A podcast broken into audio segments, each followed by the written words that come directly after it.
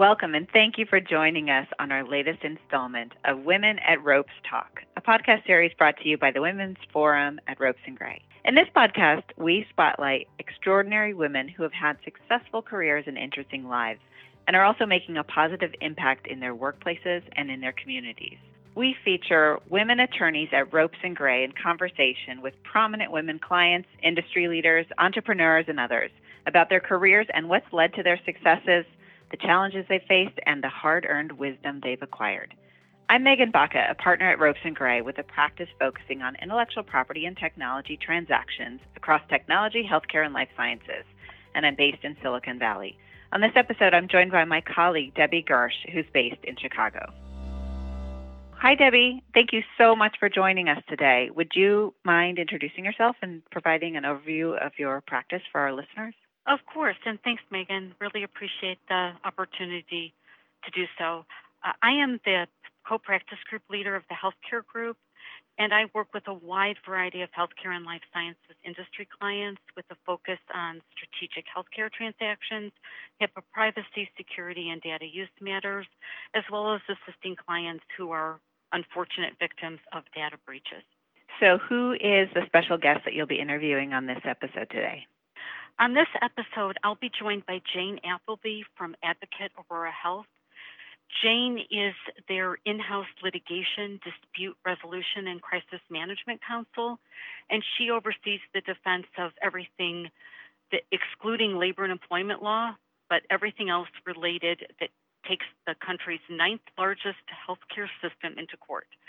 In that role, Jane is tasked with coordinating the defense of pretty complex commercial litigation cases as well as government investigation. And she also advises on medical malpractice and premises liability claims. So, as you know, uh, she has a, a very busy uh, plate. Um, but most interestingly, Jane also handles the type of very odd issues that come uh, with representing a large healthcare system from conflicts with law enforcement to ethical questions that emerge when a vulnerable patient no longer in need of acute care decides that he would prefer to remain at the hospital as opposed to returning to life on the streets. And as you know, that is a challenge for many of our not for profit hospitals in particular. It is a result of this latter category of duties that Jane claims to have the most interesting job in her organization. Wow, it sounds like Jane has a really interesting career doing complex work and, and that work that doesn't really fit into any particular box. I, I can't wait to hear more from her. How did you and Jane start working together? Actually, I was working with a number of her colleagues and on compliance related matters. And because Jane is in litigation and had some additional questions regarding a particular uh, HIPAA matter, they referred her to me and that's how we started working together. So after working with Jane and getting to know her, you mentioned how what an interesting career and interesting questions come across her desk. What would you say is most notable about Jane's career? Her career path, and there actually is an article from the Marquette Law Journal uh, that honored her. She actually didn't go to law school until I believe in her 30s. And after she raised uh, two children, twin daughters, and it really was incredible what she did and how she balanced her work, her um, her career, and and before that going to law school while homeschooling and raising two children. So I think it really will provide the audience with an incredibly novel uh, and interesting um, viewpoint as to what law meant to her and how she decided to go to law school. That is an incredible story, especially the homeschooling part. We can all relate these days. I, I think our listeners will love hearing from Jane. So, with that, I will turn it over to you and Jane for your conversation. Thank you so much for joining us today. I am personally thrilled that you are willing to share your journey to becoming a successful mentor and lawyer. I thought I would begin by asking you to provide us an overview of what I consider to be a rather unique career path. Well, Debbie, first of all, I want to thank you for asking me to participate in this uh, project. It's it's been fun thinking about what might be helpful to share with listeners, um, and I have very much enjoyed talking with you and brainstorming about uh, the topics to cover. So, I have had a very unusual career path. I was a non traditional undergraduate student um, and therefore also a non traditional uh, law student. But it wasn't even a straight tra- trajectory between undergrad and law. I took off about a decade to take care of my uh, twin children um, and to homeschool them. So the undergraduate career uh, began at UC Berkeley when I was in my early 20s. I ended up in the Bay Area, um, having followed the Grateful Dead for a while and lived in a school bus. And when I realized that making bead earrings probably wasn't going to be a good living for my whole life, I started taking some temp jobs that eventually landed me at Merritt Peralta Medical Center, working for a wonderful uh, chief nursing officer named Nancy Madsen. Nancy encouraged me to go back to school, and I applied to UC Berkeley, and lo and behold, got in. Um, and began there thinking uh, that um, I would be a geography major, but eventually my process uh, had me majoring in philosophy with a focus on ethics um, and minoring in classical civilization. I didn't finish that until I was in my late 20s, and in my last year of school, uh, became pregnant with twins and decided that I wanted to take some time to spend with my kids. Um, their dad was a symphony musician and traveled quite a lot. So I went from following the Grateful Dead to following symphonies. And because of his travel and my desire that they have a lot of time with him, we made the challenging decision to homeschool. And I say challenging because uh, I come from an academic family, and there was great concern about not having the children be in traditional school. Um, but I committed to um, making a decision year by year based on how the kids were doing. Um, I got a hold of our local curriculum so that I made sure that I hit all of the topics that their peers were covering. I homeschooled them until they were in seventh grade. During the last few years of homeschooling, um, I decided that I would go to law school. And fortunately, at that time, Marquette had a night program. So in my mid 30s, I began law school and fortunately graduated in the top 10% of my class um, and found my way to an opportunity at a boutique litigation firm that was doing professional liability defense work. Um, and I did that, which fed my love of ethics and questions about ethics, and eventually was recruited to Quarles and Brady's commercial litigation team, um, where I did some professional liability defense work and eventually began working for what was then Aurora Healthcare.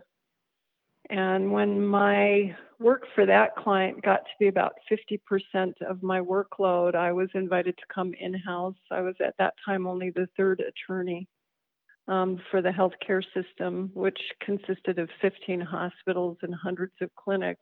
It was at that time the state of Wisconsin's largest private employer.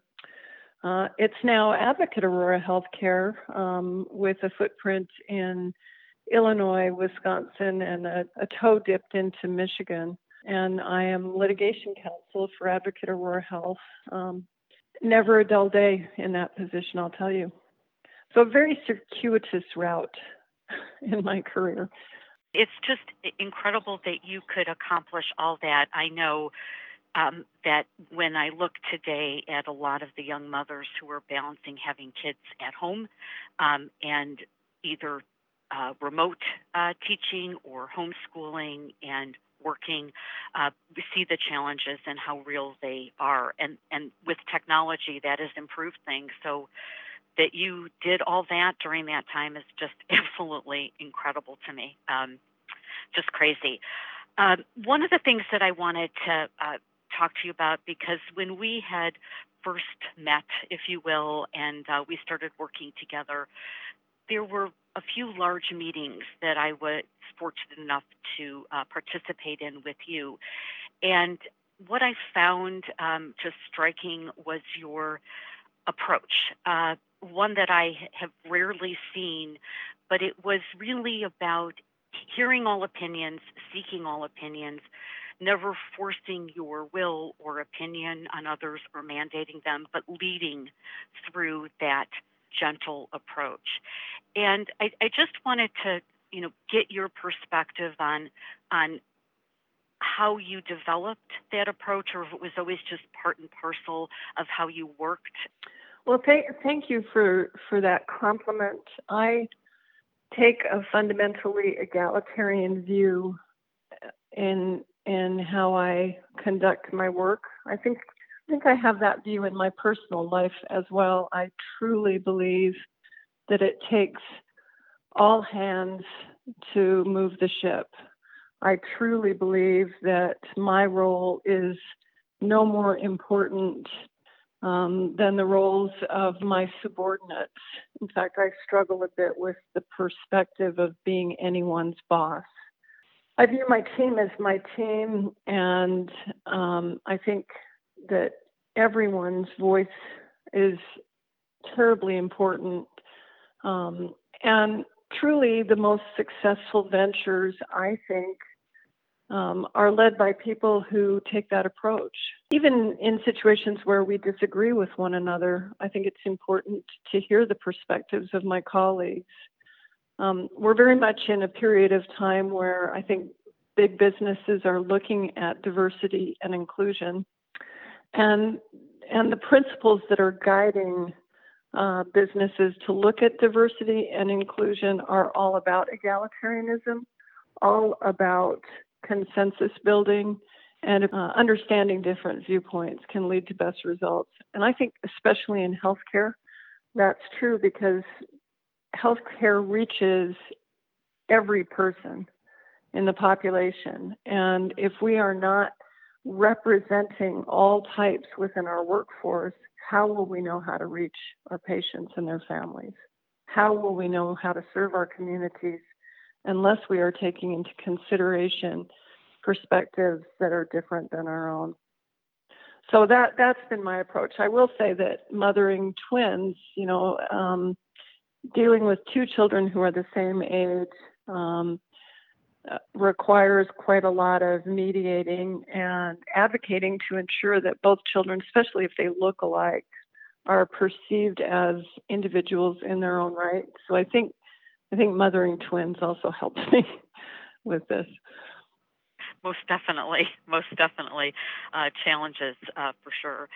Um, when when you think about um, the start of the pandemic and the the things that you expected to see and the challenges you thought you um, would be facing as as you moved forward, particularly when no one really understood the disease. And I know there was was a lot of uh, concern about would we have adequate beds? Um, how do we mobilize for this? What did you draw on? Um, obviously, life experience clearly, but but how did you, um, if you will, galvanize um, the folks who you were working with to prepare for that, not just at the hospital, um, but to the extent folks were working from home. Because I think it was an easier choice for many of us. It, for example, in, in just being in a in a private law firm, we could work remotely. It didn't really matter. But in your case, in a large hospital system, so many people had to be there and on the ground.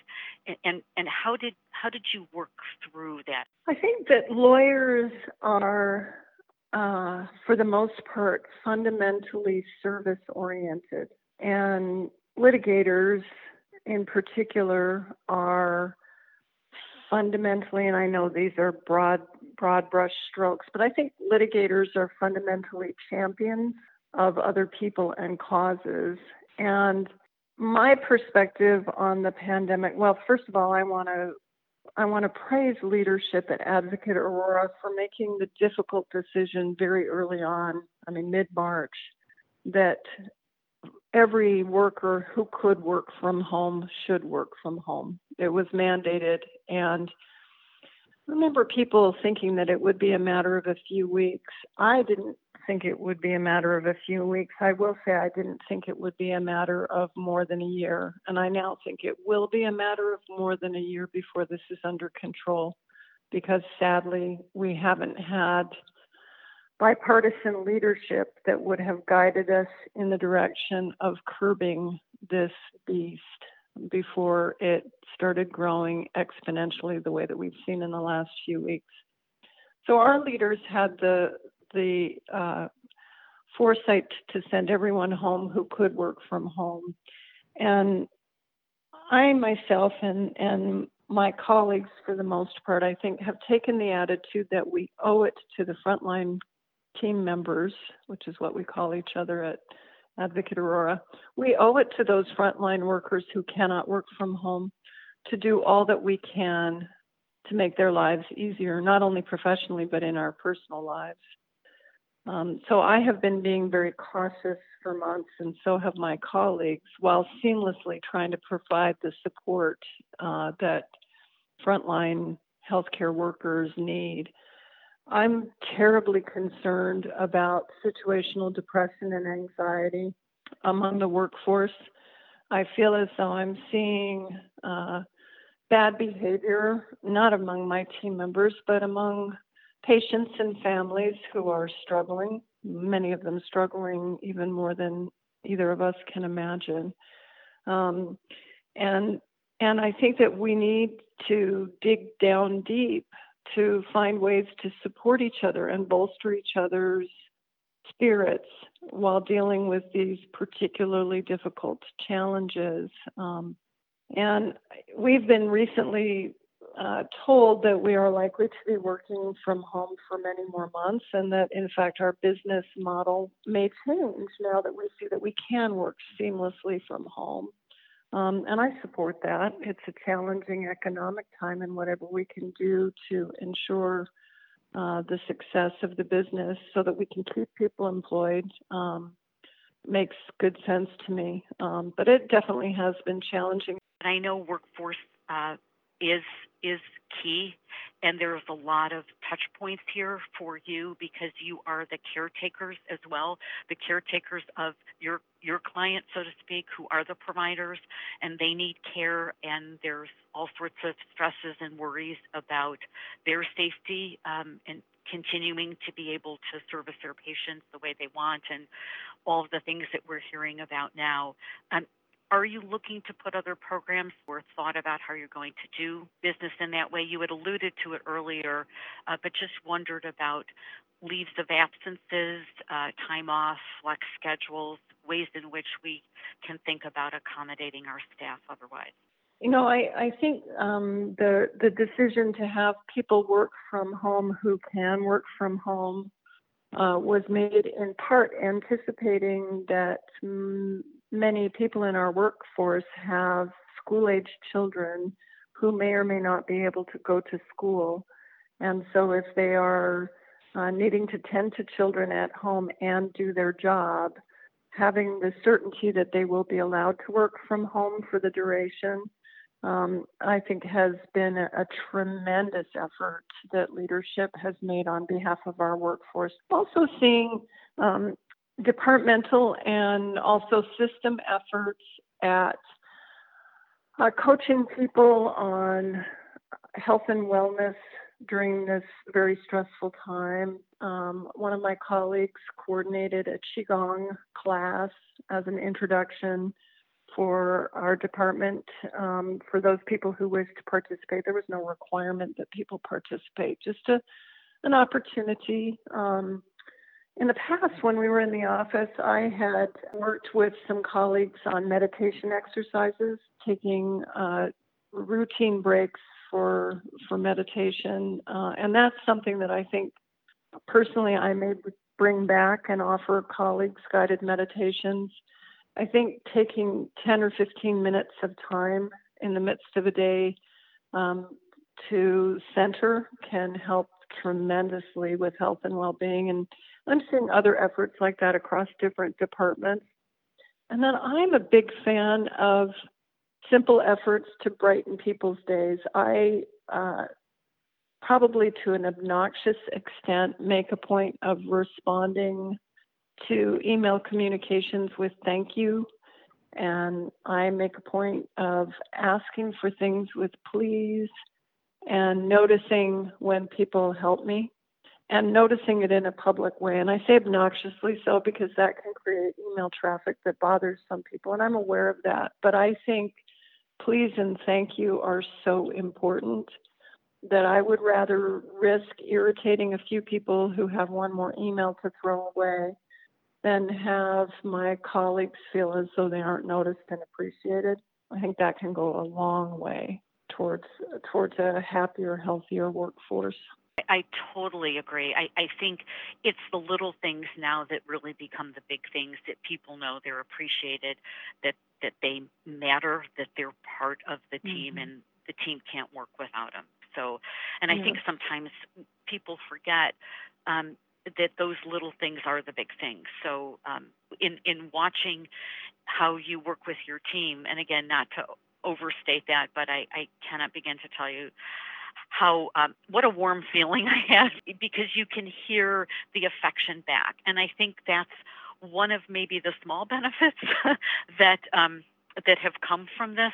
One of the other kind of just questions I wanted to ask you is if there was one thing that one piece of advice that you would give, or a couple, it, it doesn't really matter, um, for those who start a career later um, and don't go through that what we would call a more traditional path, whatever that really means. But but I think you you you understand that having had a, a unique career path. What would it be? I had an advantage in that I was uh, a non traditional student, and I had no question in my mind that parenting was more important than doing well in law school. I I don't want to minimize the importance of doing well in law school. I think if if one embarks upon uh, law school and incurs the likely debt that comes with it, one really ought to have one's eye on doing very well. But there was never any question in my mind what was most important in my life, and it wasn't law school. And honestly, it also was not my career. That said, uh, one of my, well, my very first law professor was a man named Howard Eisenberg. He was a criminal lawyer and then a teacher, and then ultimately the dean of the Marquette Law School um, the only Jewish dean that Marquette Law has ever had, probably the only Jewish dean in any department that Marquette Law has ever had. Howard was an extraordinary person and did a ton of pro bono work, post conviction pro bono work. Howard inspired us to do well by doing good. And that stuck with me. It's certainly an ethic that my parents who were social and political activists as well as professionals instilled in me. Um, again, back to the heart of service, and I really think that lawyers tend to have hearts of service. Um, so do well by doing good, and if with that idea in mind, um, I think you know whatever role our professions play in our lives um, and again, I don't I don't want to minimize the importance of my professional life in my life. It matters a lot to me. Um, I think if we keep that motto in mind, it can't help but go well. And it also can't help but be rewarding because we are undertaking any any task that comes our way with the idea in mind that we will do something good for other people do you have any um, favorite? Favorite, probably not the right word, but what what do you do for fun? Tell me something that you know people would be surprised to learn about you if you're willing to share. I'm a bird nerd. I love nature and I love birds. I'm an amateur naturalist. The natural world completely fascinates me. There isn't anything more exciting to me than to be with my closest family and friends and to spot something wonderful in nature. Um, this morning I took a walk for a few minutes, just a few blocks from my house, and uh, was was delighted to see a kingfisher. I could hear the call. I knew what it was before I spotted him, and then I spotted him. It's kind of bird, you know. And I love dogs, so you know, animals, birds, anything in nature just uh, thrills me. I love kayaking. I love um, whitewater rafting. I don't get to do that so much these days. Um, but really, happiest times, whatever I'm doing, are when I'm with when I'm with my family. And uh, the the pandemic has been tough because I don't I don't have kids at home and I don't have uh, family here. So thank goodness for for Zoom um, meetings and walks with my daughter, who's a veterinarian in the area, because those little touch points have kept me going. What's funny about that, though, is that I have colleagues with small children at home who literally can get a moment alone only if they go in their own closets. and it's just right. such a contrast. Um, you know, I would, I, I, if I could borrow their little kids for an afternoon, I surely would. And if they could lend their little kids for an afternoon, they surely would. it's so it's so true. It's like the craziness goes away and you miss that too. So it's yeah, yeah. But I think you know the the thing is, if we can stay in the space of remembering that the only constant is change and then focus our hearts on appreciating whatever lovely there is to be had about this moment. And in most moments, for most of the people who will be listening to this podcast, there is something lovely to be found. I, that's that's where I'm trying to put my mind and my heart to get through these tough times. And then, insofar as I have any extra energy, trying to help help somebody else who may be struggling feel a little bit better in that moment too. So, Jane, I just want to thank you for really providing us an insight into your not only your professional time and and also um, your philosophy in life. I think it's really important to share those things uh, because I don't think we do enough of that in our in our busy days and day, and that you take the time to do that is is impressive because I think you know in our other discussions that being able to reach out and being able to make that contact, especially now, goes a long way. But something to take with us um, as we move forward and when we eventually emerge here. I think there are going to be some good lessons learned, hopefully, from all of this, and and ways in which we can you know, change um, not just how we work, but how we work with with people. So I just wanted to give you a chance to say anything final. Well, Debbie, thank you so much. I guess I would close by saying you've given me a lovely gift here in an opportunity to reflect. Um, and so I walk away with this reminded of the fact that these opportunities in life that cause us to pause uh, and think about what we really love and think about our own lives in a way that helps us make sense of the paths that we've taken. Um, it's it's a healthy practice. So I thank you for giving me that gift, and I just would encourage our listeners to, you know, maybe find a way to to do this exercise that we've just done here with a friend. And Debbie, maybe next time I'll have to interview interview you. there you go, turnabouts. Fair play. oh, that's a wrap. And and thank you, Jane. Thank you. Debbie and Jane, thank you both so much. That was a wonderful discussion. And thank you to our listeners. For more information about Ropes and Gray's Women's Forum and our women attorneys, please visit ropesgray.com slash women you can also subscribe to this series wherever you typically listen to podcasts, including on Apple, Google, and Spotify. Thanks again for listening.